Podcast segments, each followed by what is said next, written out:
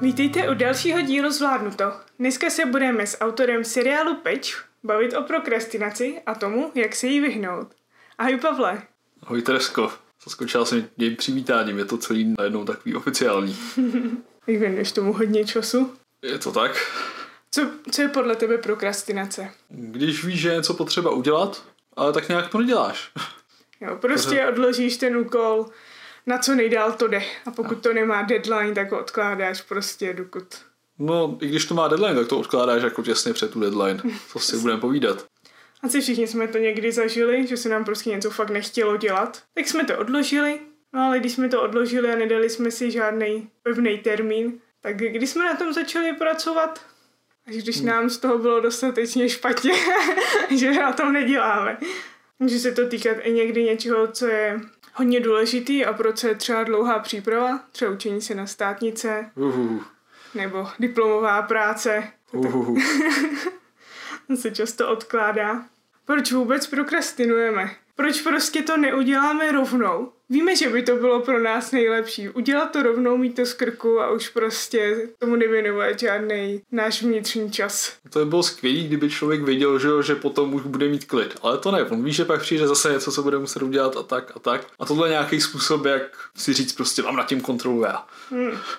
Ale právě ve skutečnosti je to naopak. Když se cítíme, že jsme přehlcený úkolama, tak nám fakt přijde, no, že nad tím nemáme žádnou kontrolu. Ale co můžeme udělat je, že si ten větší nějaký úkol vememe, rozepíšeme si ho na menší podúkoly a ty třeba potom ještě na menší podúkoly. Sestavíme si je nějak podle časového harmonogramu a ke každému si přiřadíme nějakých třeba 30 až 45 minut, který tím úkolem prostě zabijeme a vždycky, když ho splníme, tak si to pak můžeme očkrtnout a mít zase část hotovou. A pak prostě budete cítit, že máte tu kontrolu nad tím plněním. To je dobrý. Co třeba ty děláš, když pracuješ na peči? Jak dlouho už pracuješ na peči? tak natáčet jsme začali v roce 2014. Čili už je to fakt hodně dlouho. Mhm, šest let. A ano, zajímavé je, že na začátku jsem jako nepotřeboval žádnou strukturu, můj mozek byl schopný to prostě udržet v hlavě a tak. Ta organizace, ale postupem času jsem potřeboval si nakategorizovat věci a naplánovat, takže jsem přešel k odškrtávání a nějakému seznamování. Kam si zaznamenáváš ty úkoly, co máš splnit? Tak na to je skvělý onlineový tool trello.com, psáno Trello s dvěma L. A tam si v podstatě uděláte nástěnku s lístečkama, kam si vždycky můžete napsat úkol, k tomu nějaký komentáře, k tomu klidně i dílný seznam, kde si můžete fakt odškrtávat a trackujete si, jestli jste ten úkol splnili, nebo v jakém stavu a teda, teda. Je to super. Platí se to něco? Samozřejmě to jsou tam prémiové funkce, za které si zaplatíš, ale můžeš klidně fungovat i s normální verzí. Já třeba Trello používám zadarmo teda a je fakt super. Když si něco plánuju, tak používám asi vždycky Trello. Kromě toho, když plánujeme něco doma v domácnosti, to máme kalendářík, kde to máme A. napsaný takhle offline, ale jinak ty online věci jsou lepší v tom, že si tam můžete kouknout odkudkoliv.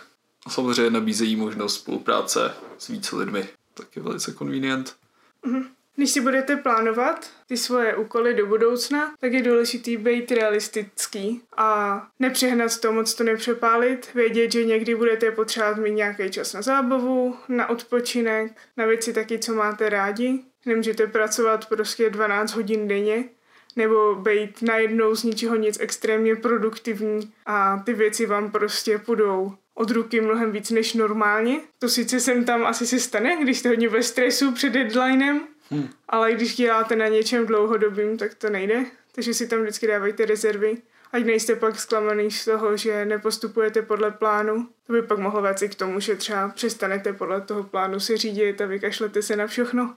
Je lepší si tam tu rezervu dát. Když ty, Pavle, pracuješ na nějakých projektech, stává se ti, že překročíš tu dobu, co jsi naplánoval pro ten projekt? No ve většině případů nestává, ale to, na čem já dělám většinou je takový jako dobře kontrolovatelný, čili pokud do toho nevstoupí jiný člověk, tak se mi podle mě daří odbavovat ty věci tak, jak si to naplánuju. Mhm.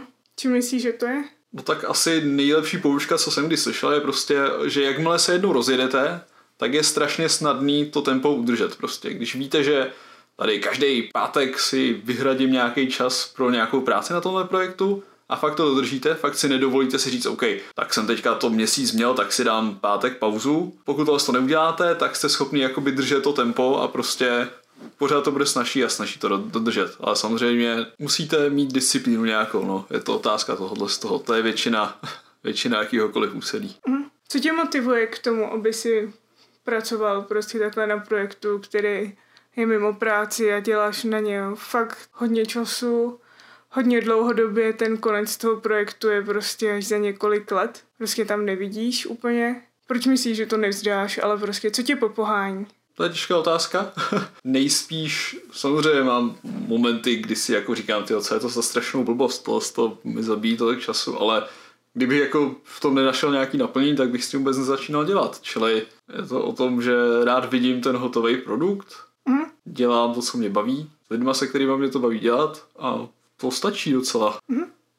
Máš tam nějaký způsob prioritizace? Jo, jak držím ve vzduchu všechny věci, co rád dělám. No tak snažím se jakoby postupovat pomalu se vším, právě na základě toho kouskování na půl hodinky nebo tři čtvrtě hodinový úseky práce. Mm-hmm. Čili prostě dneska večer se stříhám jednou minutovou scénu, nebo ji upravím, nebo ji zlepším v podcastu. Dneska večer udělám 15 minut stopáže. Chápu. A takhle.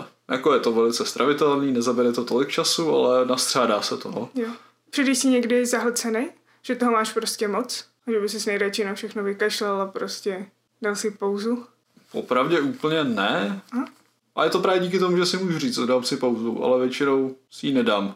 Někdy lidi mají toho fakt hodně, třeba když máte ještě děti a jste takový ten hodný člověk, co všem poskytuje svoje služby jen tak, protože si prostě lidi řeknou a vy nemáte to srdce říct ne, tak se můžete cítit úplně zahlcený, ale je v pohodě prostě odmítnout pomoc někomu, když sám nezvládáte důležité věci pro vás život. Klidně řekněte ne, můžete tomu člověkovi poskytnout nějakou morální podporu, poradit mu, na koho jiného by se mohl obrátit, říct mu na rovinu, že prostě je mi líto, ale mám toho teď hodně, protože když už se budete přepracovávat pořád, tak vyhoříte a potom už nebudete schopni dělat nic, co doopravdy chcete. Když máte nějaký svůj cíl, je dobrý určitě o tom mluvit s ostatníma lidma. Pavel třeba určitě mluví s ostatníma lidma o Peti, o seriálu, který dělá. A určitě ho to taky hodně posouvá, že ví, že prostě ostatní čekají, že s tím něco bude dělat.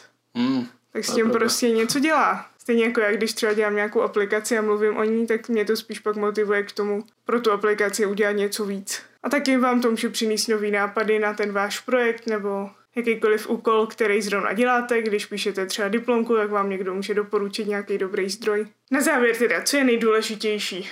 Podrobně si rozplánovat svoje úkoly, když je splníme, tak si je vždycky očkrtnout a nějak se potom taky odměnit. Nezapomínat, že hmm. jsem taky člověk a mám nárok na to dojít si na procházku, hmm. pustit si nějaký dobrý seriál, případně další věci, kterýma se můžete odměnit. No taky asi dobrá poučka je to, že produktivita není všechno, i když svět se k nám tak tváří, tak jako vzít si čas prostě na nic důležitýho je taky legitimní volba. Jo.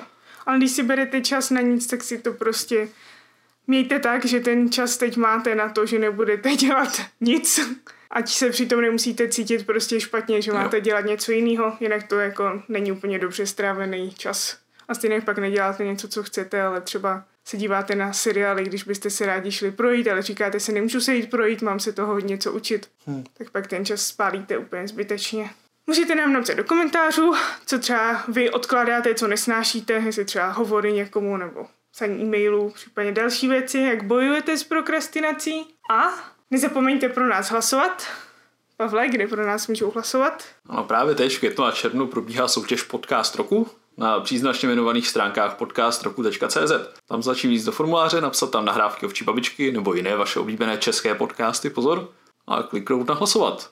Můžou dostat ceny jako hlasující, jako ti, pro které hlasujete. Je tam trošku háček v tom, že musíte nominovat i nějaký český veřejnoprávní podcast. Na to doporučuji se kouknout na český rozhlas nebo tak, ty mají zajímavé. Dobře, děkujeme, tak krásný víkend. Naschledanou.